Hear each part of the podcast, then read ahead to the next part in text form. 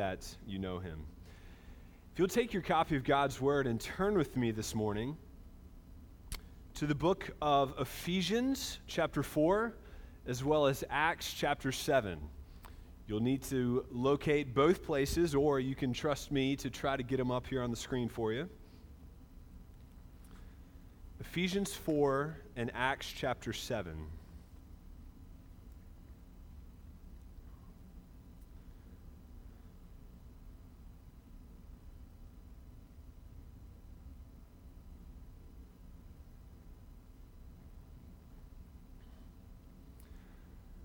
Let's look first at Ephesians chapter 4, one verse, verse 32.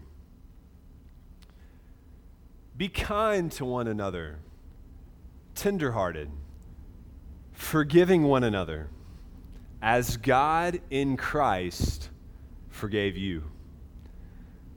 Look now at Acts chapter 7, starting in verse 54. This is the conclusion of Stephen's sermon and this is the stoning of Stephen.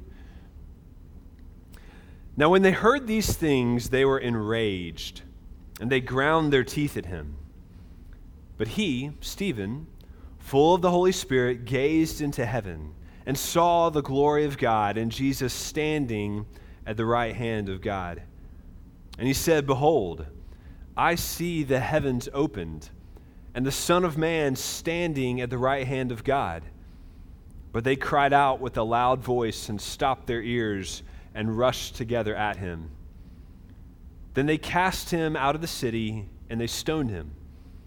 And the witnesses laid their garments at the feet of a young man named Saul. And as they were stoning Stephen, he called out, Lord Jesus, receive my spirit. And falling to his knees, he cried out with a loud voice, Lord, I do not hold this sin against them.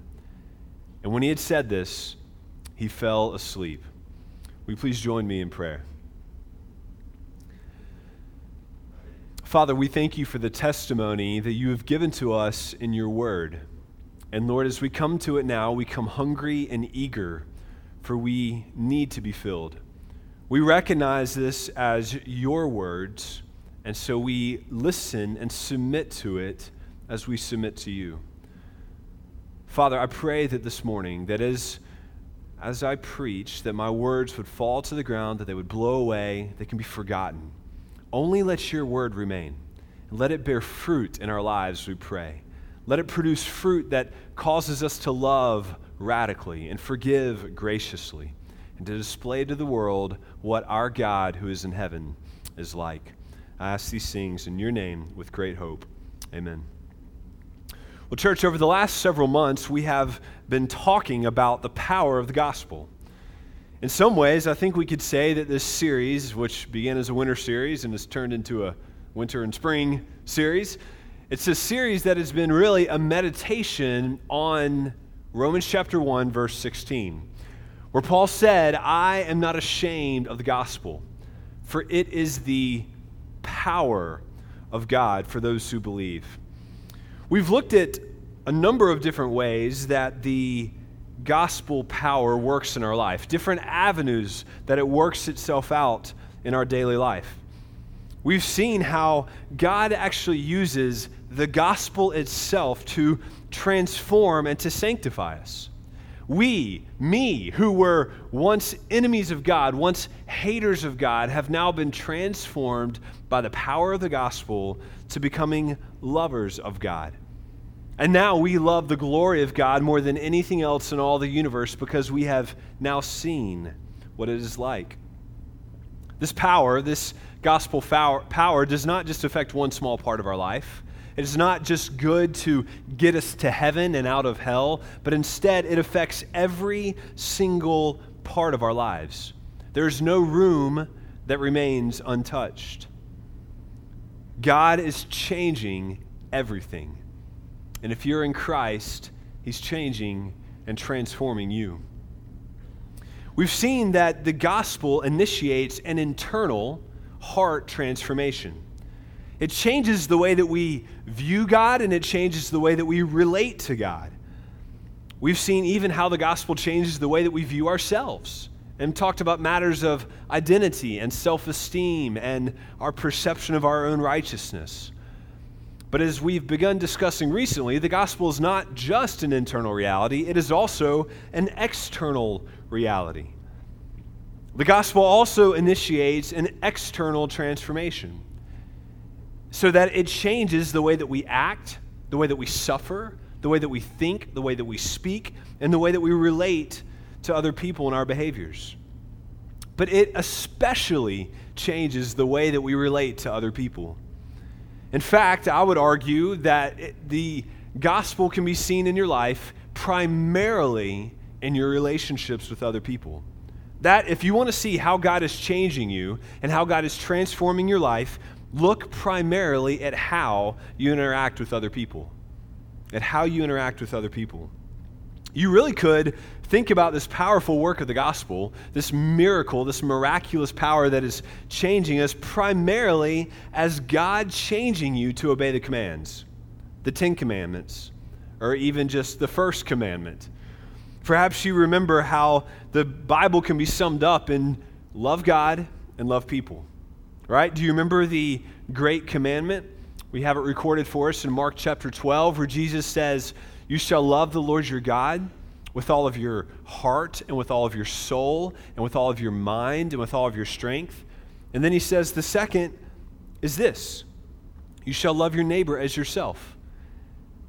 There is no other commandment greater than these. Do you see that?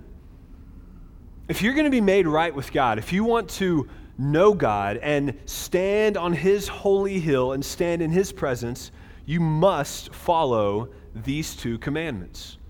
They're not optional. They're not reserved for the spiritually mature or those serious minded Christians. This is required for those who would call themselves followers of Jesus Christ. And the good news is that if you're a believer in Christ, you already know that you don't do this very well. You know that you don't love God like you should. You choose idols instead. You know that you don't love your neighbor like you should. You choose yourself instead. So, the good news for us who've chosen to follow Christ, we say, we don't do this very well. We need Christ to do it for us. And now we trust that He is changing us to obey these commands. And He's using the power of the gospel to do it. We've spent most of our time in this series talking about the internal transformation that goes on in our hearts of how God works but now we are starting to turn the corner to see the external ways that the gospel works in our lives. Last time we began that transition by talking about how it is that the gospel frees us from the bondage of selfishness. It breaks us free from this incredible self love that pulses through our hearts. And instead, it turns us outward to love other people. The gospel frees you from loving yourself more than anyone else. It frees you from that. Reminds me of Smeagol in Lord of the Rings, who's so inward and bent in. The gospel shines light into our hearts and frees us from self love. We're going to continue to talk about how this works itself out in our lives during the rest of the series. I think it is possible to over, uh, I think it's probably impossible to overstate the importance of relationships in the Bible. It's impossible to think about the Christian faith without thinking about human relationships. We've already seen the great two commandments, right? Love God, that's vertical, and then love people, that's horizontal. Well, Jesus takes it even further. If you see in 1 John chapter 4, speaking through the writer John, look at these words and how extreme they are. If anyone says, I love God, and hates his brother, he's a liar. For he who does not love his brother whom he has seen cannot love God whom he has not seen. And this commandment we have from him whoever loves God must also love his brother. If you claim to love God, if you claim to be a follower of Christ, this is not just about you and God. This is about you and every single person in the world, right? If you claim to love God, you must also love your neighbor, your brother. And I don't know if you've noticed this, but we don't get to choose our brothers and sisters. My two daughters have learned this. They don't have a say in whether or not they have a brother. We don't have a say in who God has placed in our lives to love. John goes far, so far to say, and Christ goes on to say, in fact, that if you don't love your brother, that is, if you hate your brother, you're actually invalidating your faith. And there's reason to doubt if you even know Christ. The Bible makes it clear that loving people can be very hard, right? I'm sure you have experienced this if you are more than a day old. Loving people can be very hard, especially when they mistreat you, when they sin against you, when they use you for their own selfish pleasures, when they speak evil about you, they lie to you, manipulate you, take advantage of you it's hard to love people like that. But that's the only kind of people there is. The Bible makes it clear that most of our Christianity is played out in our relationships. Most of your faith is not to be put on display in church or in Sunday school or on Facebook.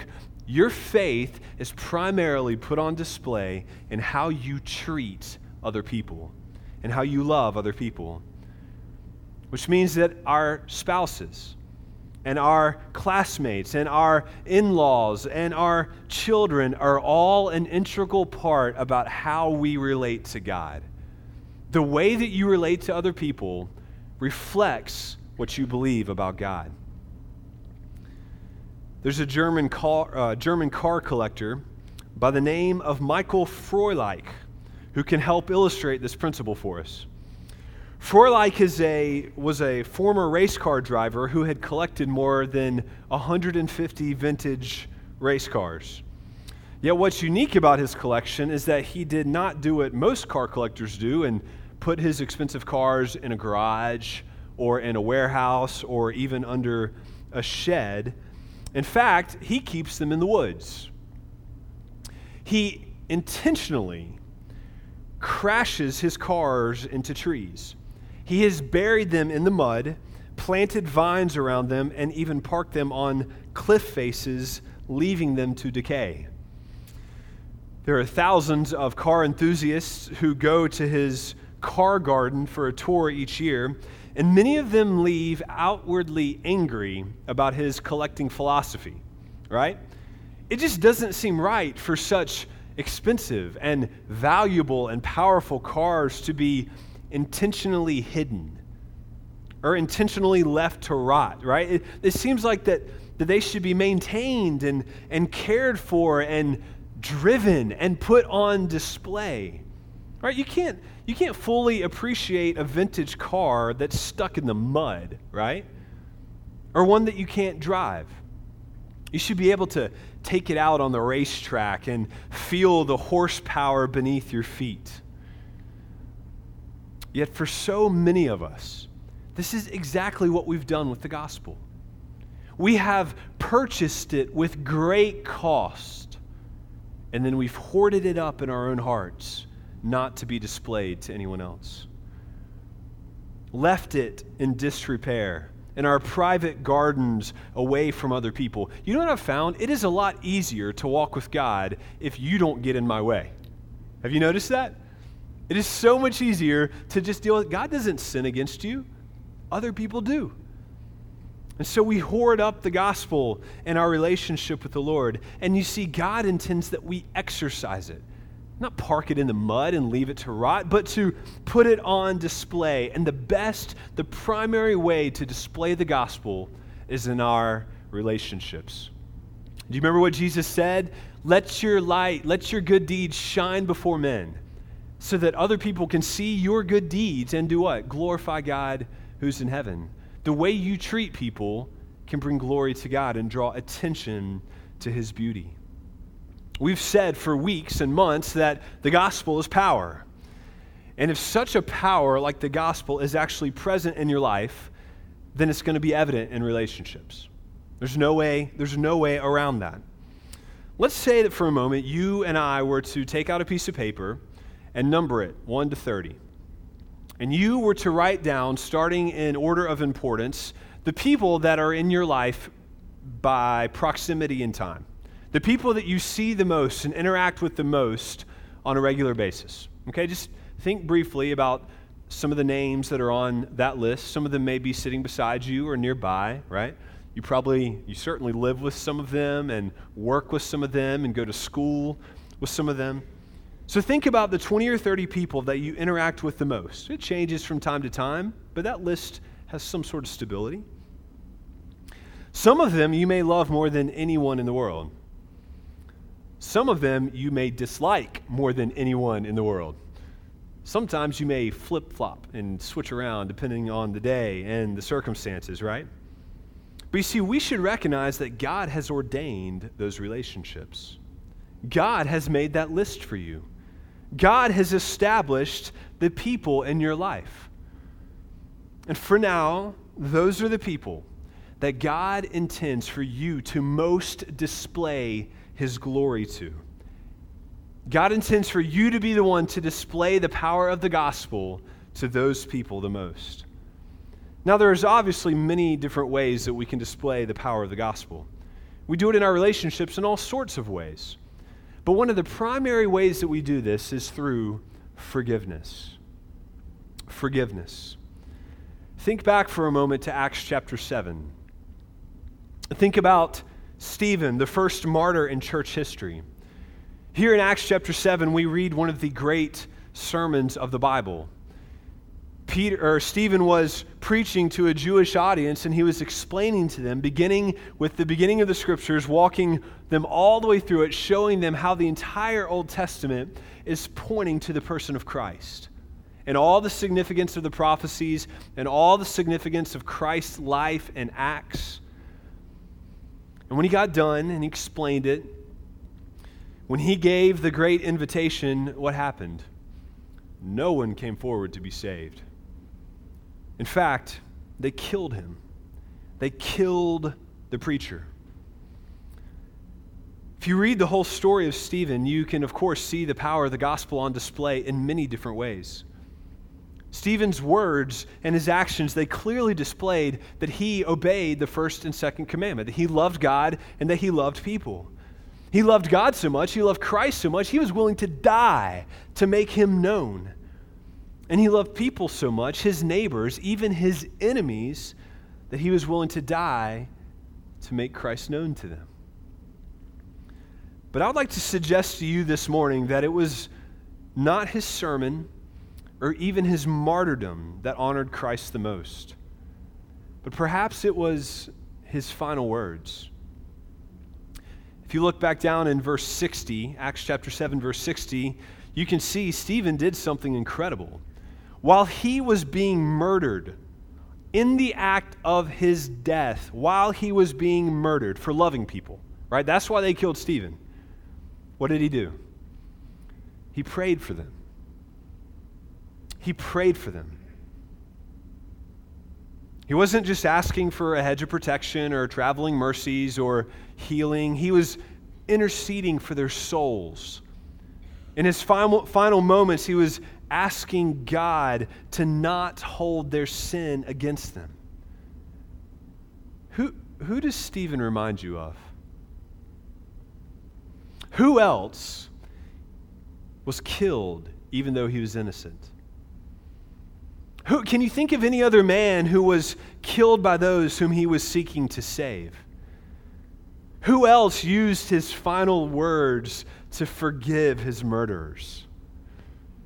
Christ, the one and only crucified Lord, Jesus Christ.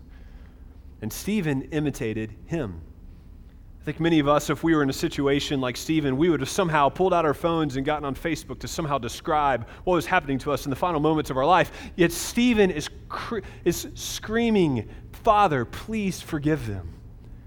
They don't even know you. Stephen imitated Jesus on the cross. And you and I are called to do the same thing. If you look back down at Ephesians chapter 4, pay very close attention and let's try to feel the weight of this command. So often we fly through the Bible and don't feel the weight of its words. Right? Feel the weight of this command with me. Be kind to one another, tenderhearted, forgiving one another. Okay, if the verse stopped there, that would be one thing. But it doesn't stop there. It qualifies how we are to forgive. Forgiving one another, how? As Christ in God forgave you. Do you see? Brothers and sisters, do you hear such a demand that God is placing on your life? Do you hear this new law for those of you who have been forgiven? You and I are called to forgive others. Now, this is church. All of us would say, yeah, forgiveness. Right on, right? We, we like forgiveness. I know that. I do that. I like forgiveness. But did you read this carefully? Did you consider the whole verse? How is it that we are called to forgive? How much? If there was a number, how big would it be? Just as in just as God in Christ forgave you. Do you feel the weight of that command? Do you hear what God expects of you?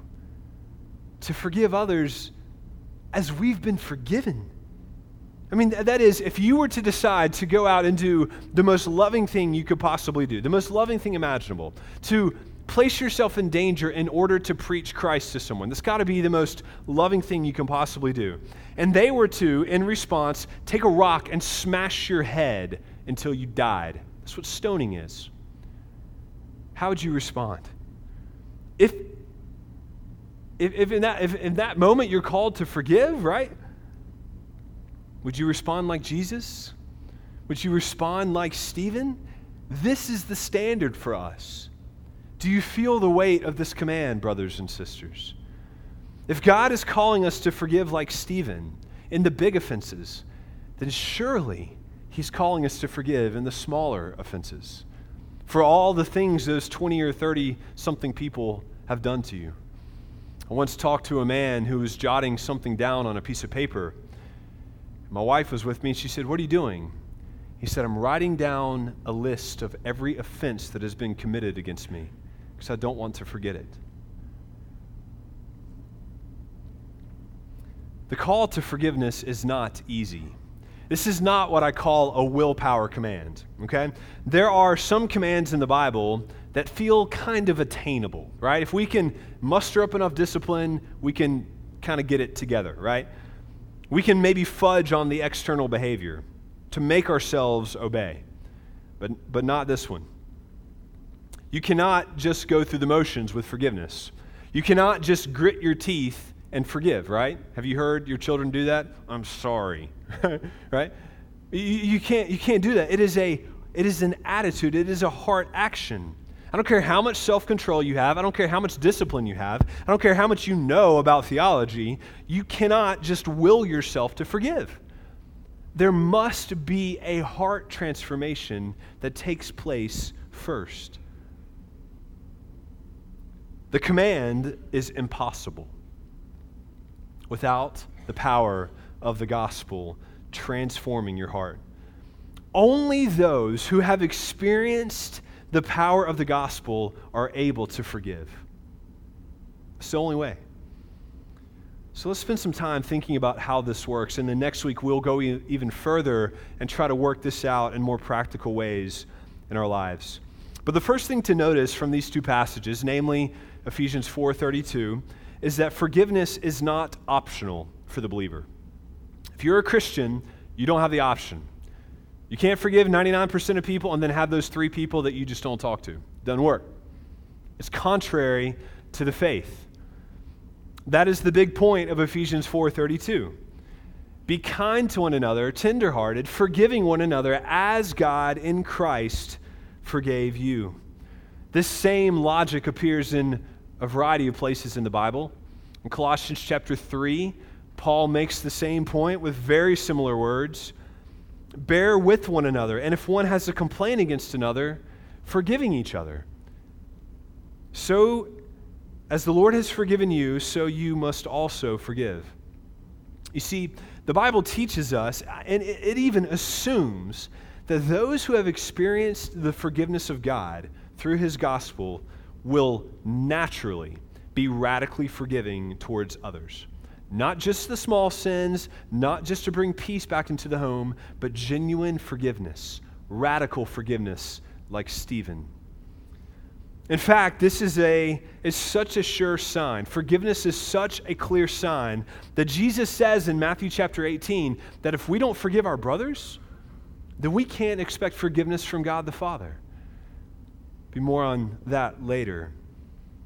But the truth remains that if we are unforgiving, if we are un, if we are resentful or bitter, if you hold a grudge against anyone for any sin, no matter how significant, it is a clear sign that on some level you don't understand the power of the gospel. An unwillingness to forgive could even be a sign that you have not experienced the power of the gospel of Jesus Christ. That's how serious it is. Forgiveness is not optional.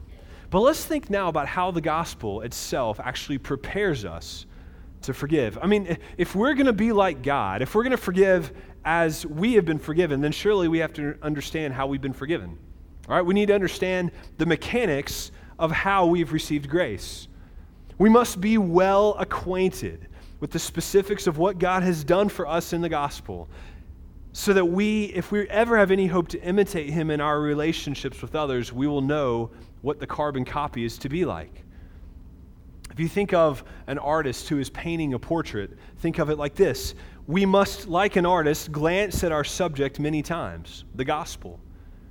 And then, if we are to paint an accurate representation of it with our lives, glance many times at the gospel as we paint a gospel portrait with our lives.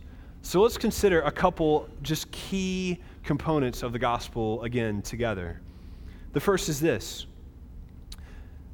the gospel begins with God making a move towards us. God takes the initiative, God takes the first step. We have sinned against God, yet God is willing to make the first move of mercy. You're familiar with the passage, 1 John chapter 4, right? It's one of the first ones we learn. Why do you love, church? Because God has loved you first.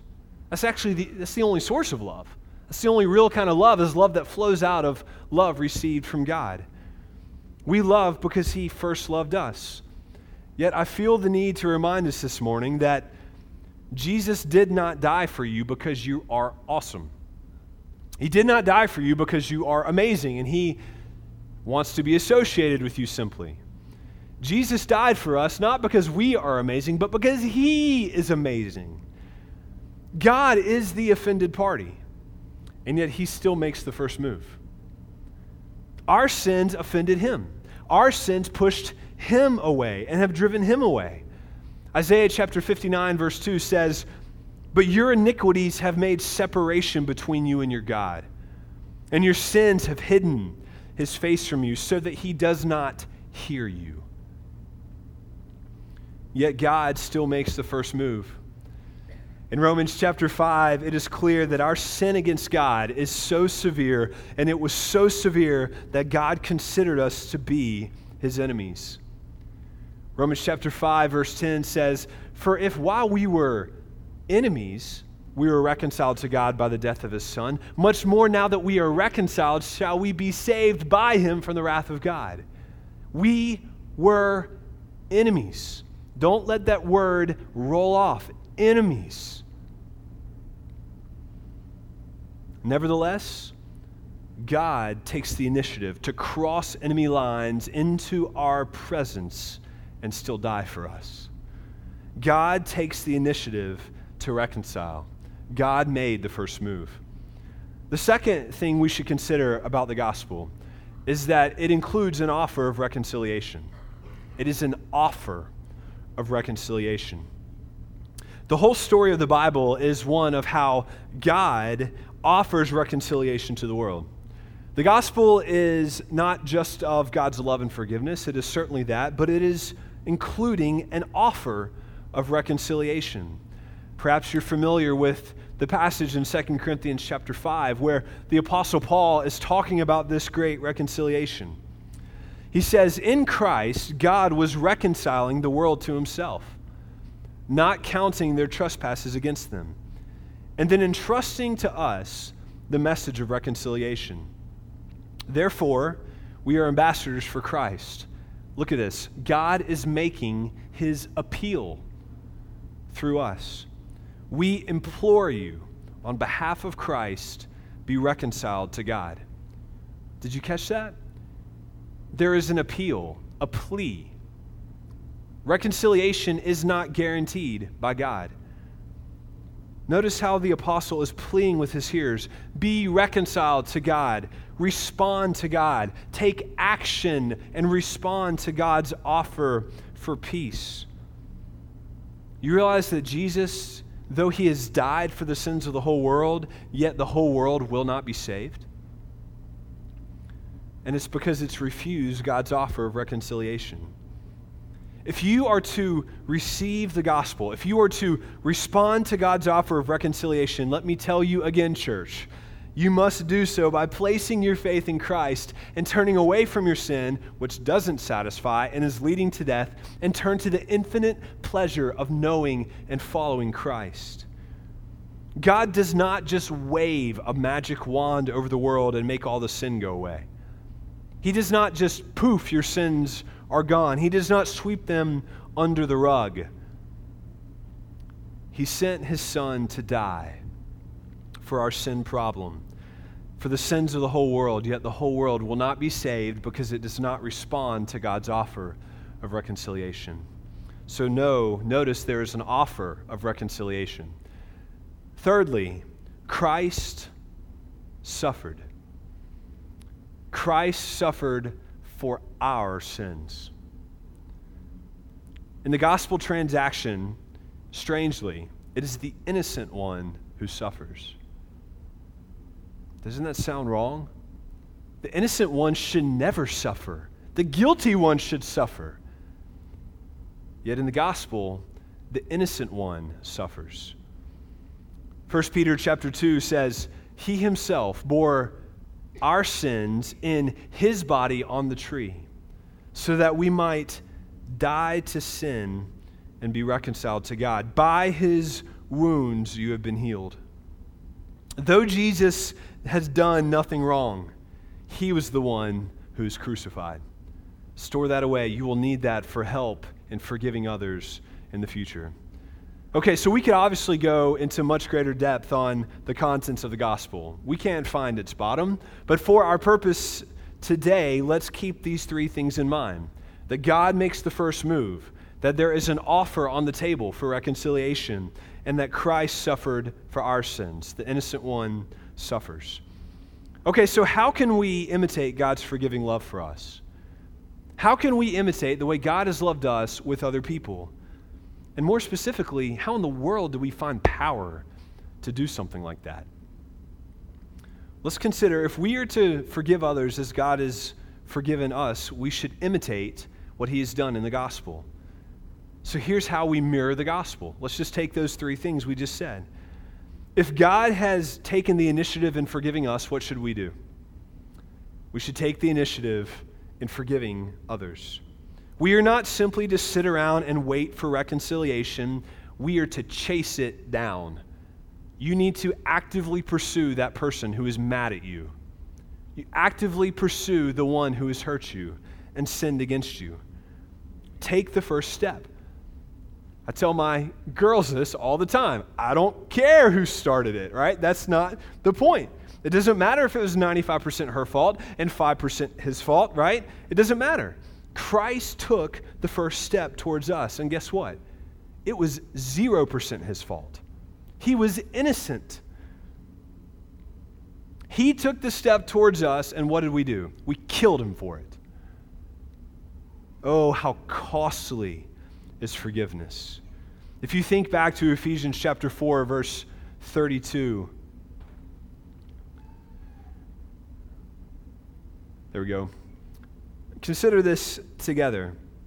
The text reminds us to be kind to one another, tenderhearted, and forgiving one another. So often, if you think about the way that your relationships practically work, especially when there's sin involved, you will find that kindness is very hard to come by. If you have been sinned against, if you're in conflict with someone, kindness is the last thing that you want to do. So often, though, reconciliation and forgiveness begins with undeserved kindness. The kind of kindness that gets nothing in response. Undeserved kindness for the person who has hurt you. If you have been sinned against, or if you're in conflict with someone who is hard hearted, or persisting in sin, or continually lying to you, you can begin to initiate reconciliation by moving towards this person in kindness. Who knows? The hardest heart in the world may be softened by your kindness. I know it's Mother's Day, but if I could pause for just a moment and speak to the men of the congregation, especially those of you who are husbands and those of you who are fathers, those of you who are leaders, those of you who perhaps hope to one day be husbands or fathers, if I could just speak to you for a moment. God has called both men and women to imitate Christ and how we forgive others.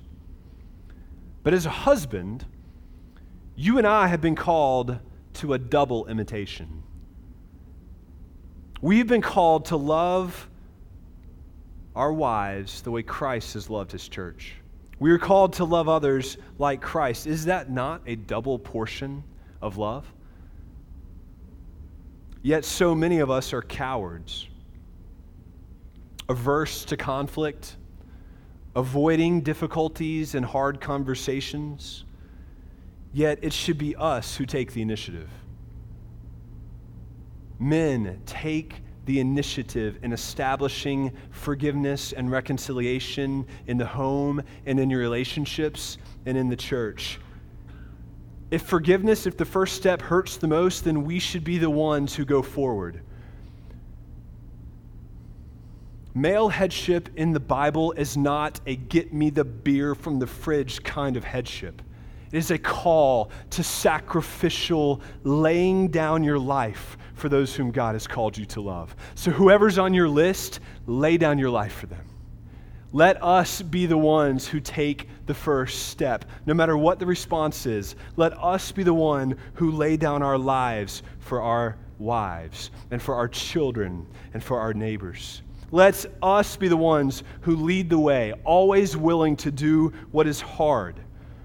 What I've found is that when we forgive sin from those who least deserve it, we bring glory to the one who deserves glory the most. Let's lead the way, men. Lead the way. Second thing to consider in how we imitate Christ is that we should recognize that reconciliation is dependent upon repentance. Another way to think about this is we are called to always have the offer on the table. We know that life is hard. Relationships are hard. And just because one person wants to be reconciled, it does not mean that the relationship is mended. We know this. And though we are called to forgive every kind of sin that you can imagine, every imaginable variety of sin, that does not mean that reconciliation is guaranteed. This is why Romans 12 is a great comfort to us who live on the front lines of pursuing peace. If possible, so as far as it depends on you, live peaceably with all. Think about Christ. In spite of Christ's initiative, the great peacemaker, billions of people remain his enemy. Billions of people remain unreconciled to Christ. Stephen was not reconciled to his executioners. Jesus was not reconciled to all of the Roman centurions. And no matter how much kindness you offer, no matter how persistent you are in love, no matter how willing you are to forgive, the other party may be unwilling, especially in his or her actions.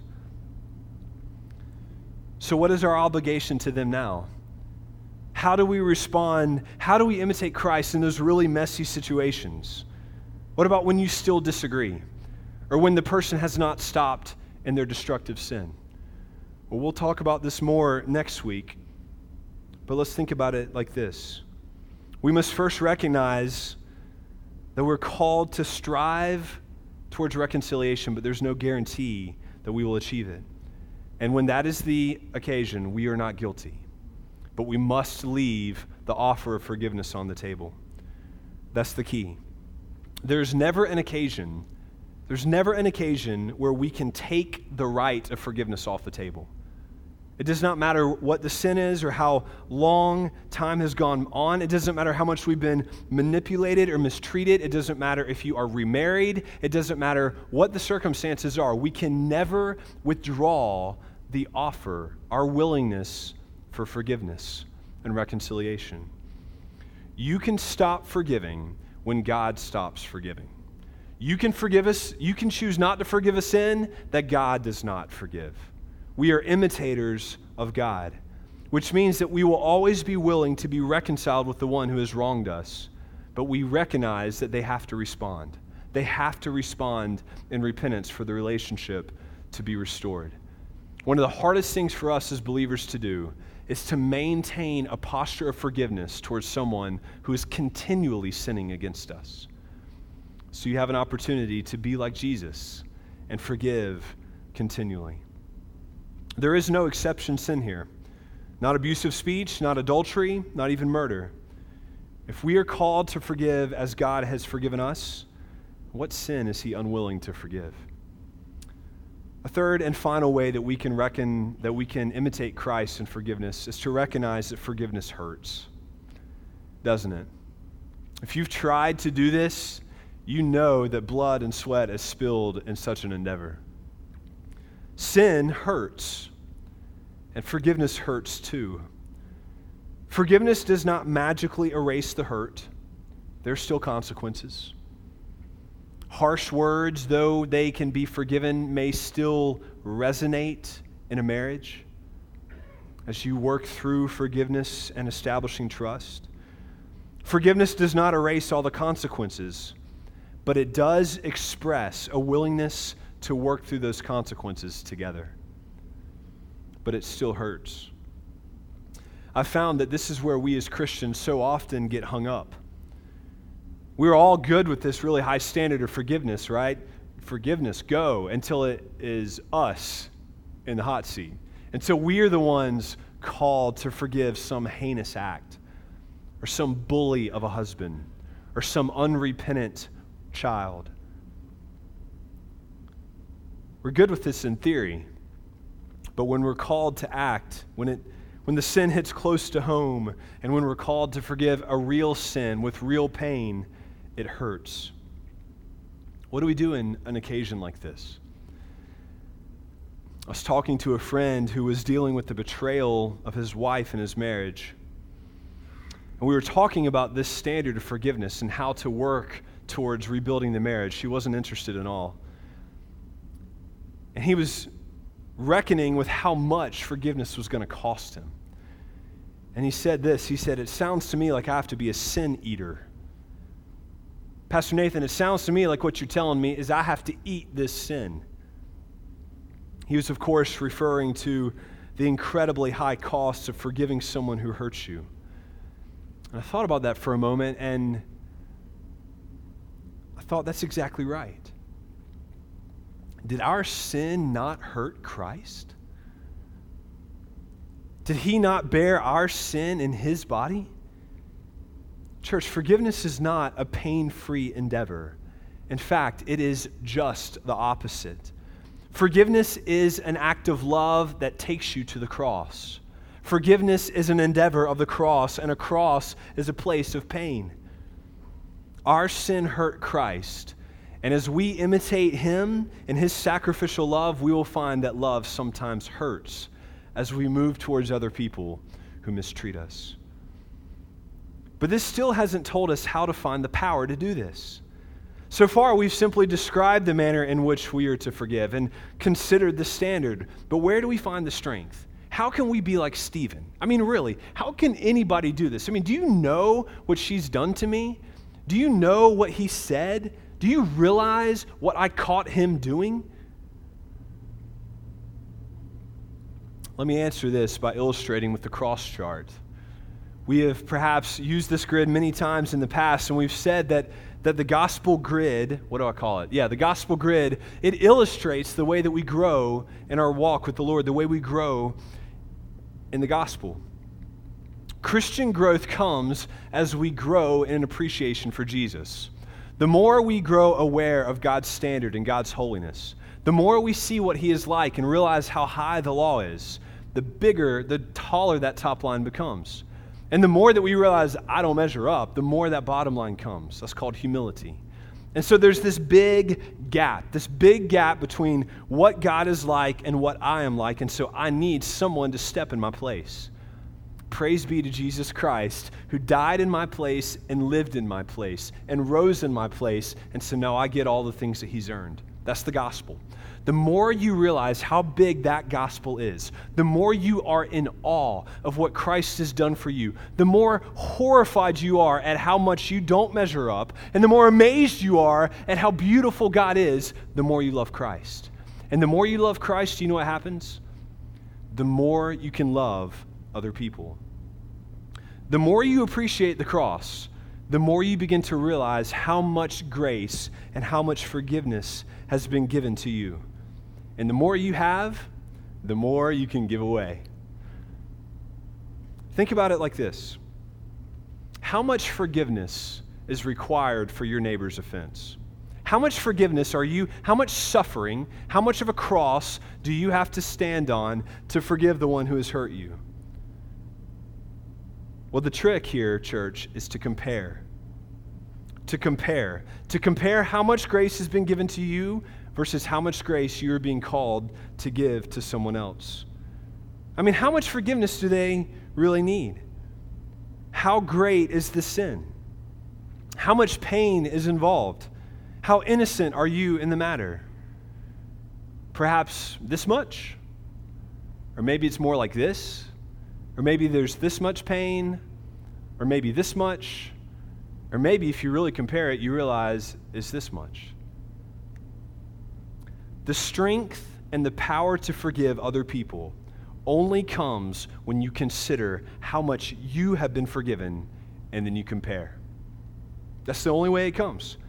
And here's the thing, beloved you will never be called to forgive anyone as much as you have been forgiven. No one will ever sin against you as greatly as you have sinned against God and have been forgiven. So as you compare, you will find strength and mercy to forgive. Do you see? The solution is to consider the gospel, to consider Jesus. How great is his work of reconciliation? How great is the cross? We'll never find its bottom. So let's worship and respond together. Let's pray. Father, we thank you for the mercy that we have found in Christ. And Lord, I pray that you would bring understanding to our hearts as we consider how it is that you're calling us to respond. I pray, Father, that for those who are here who have suffered great pain as others have sinned against them, Lord, I pray that you would give them new mercy and an appreciation of your love that they can respond by forgiving other people and let that display to the world what you are like. We ask this in your name. Amen. Let's stand together and respond in song.